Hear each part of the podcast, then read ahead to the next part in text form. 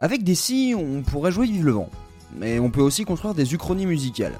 Alors si vous n'êtes pas familier avec le terme, l'Uchronie c'est littéralement un temps qui n'existe pas. C'est la réécriture de l'histoire à partir d'un point de divergence précis, selon le guide de l'Uchronie, un ouvrage très complet que je ne peux que vous conseiller si ce genre de récit vous intéresse. Bref, c'est un procédé alternatif qu'on retrouve en littérature, au cinéma, dans des jeux et aussi en musique. En théorie, c'est pas facile d'imaginer une œuvre arrivant à exprimer par les paroles et l'instrumentation un contexte différent d'une autre. Comment on représente un monde où par exemple la guerre froide n'est pas terminée, ou un univers où la vidéo n'a pas tué les stars de la radio? Mais la force de la musique, c'est qu'on peut la coller sur une situation lambda et lui donner un nouveau sens, ou en tout cas un autre degré d'interprétation. Ainsi, en faisant une reprise, on pourrait raconter une autre histoire, et même une histoire qui n'a pas eu lieu. C'est la même, mais pas pareil.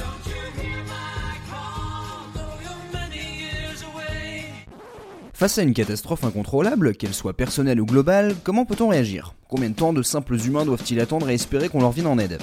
Richard Jobson, chanteur du groupe de punk écossais Skids, voulait aborder la mort d'un ami, un militaire de l'armée britannique en poste en Irlande du Nord, qui avait été tué par l'organisation terroriste IRA. Alors en 1978, il écrit The Saints Are Coming. Et pour exprimer son chagrin, sa douleur, il va choisir des mots très imagés. Il parle des nuages, des ombres, d'un chagrin qui submerge le deuil, qu'il attend que le temps change et qu'il n'y ait enfin plus d'espoir. Et les saints arrivent, les saints arrivent, mais quoi que le narrateur fasse, il se rend compte qu'il n'y a pas de réponse. On a l'impression de voir un homme face à une catastrophe météo, une gigantesque tempête qui s'est abattue sur lui. Et comment est-il censé aller de l'avant? En 2005, l'ouragan Katrina attaque le golfe du Mexique à la fin du mois d'août. La puissance du phénomène, une intervention fédérale américaine trop lente et trop limitée, et la défaillance des barrages font de la Nouvelle-Orléans une zone dévastée et inondée. On estime qu'environ 1200 à 1900 personnes sont mortes. À l'époque, des milliers de personnes sans domicile et ne pouvant pas quitter la ville se sont massées dans le grand stade couvert, le Louisiana Superdome, malgré un toit percé et un sol inondé. Plus d'un an plus tard, alors que la reconstruction de la ville est en cours, U2 et Green Day se lancent dans une aide caritative pour compenser la perte des instruments de musique de New Orleans. Ils se lancent donc dans une reprise de The Saints Are Coming. Ils ne vont quasiment pas toucher à la musique ni aux paroles, mais pourtant ils vont tout changer. Le morceau commence par l'intro du légendaire The House of the Rising Sun, rendant hommage à la cité détruite. Puis le supergroupe reprend The Saints Are Coming à l'identique de l'original. Mais là les mots n'ont plus la même portée. Attendre que les nuages disparaissent devient une référence à l'ouragan. Les ombres peuvent représenter les questions sans réponse et les saints, eh bien ce serait l'armée qui est censée arriver. Mais comme dans l'original, quoi qu'on fasse, il n'y a pas de réponse et pas d'explication. Le clip va pousser l'idée encore plus loin en reprenant des images de la ville dévastée, mais en y incrustant des avions de l'armée américaine, en l'occurrence les troupes basées en Irak revenues en urgence secourir la population.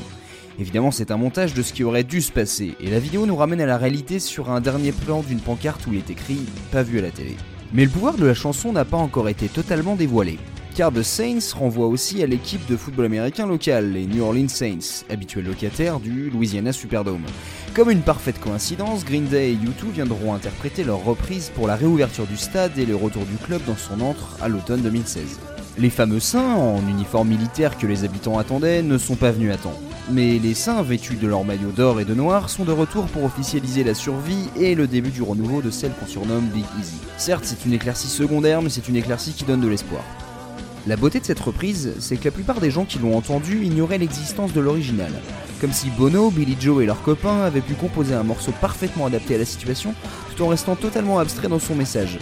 C'est dire le pouvoir multiversel que peut avoir une chanson. Elle peut avoir du sens à différentes époques, dans la réalité comme dans un monde hypothétique.